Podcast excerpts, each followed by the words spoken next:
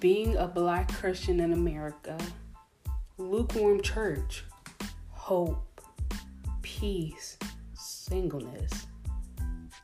Y'all, welcome to Crown with Glory. And I am so excited that you guys have taken the time out of your day to come and hear what I got to say.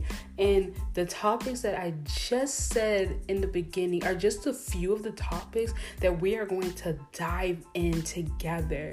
So I am super excited for you guys to come on this journey with me and to discover Christ as I discover Him and to dive dive into hard conversations and expand your mind. I love y'all. Bye.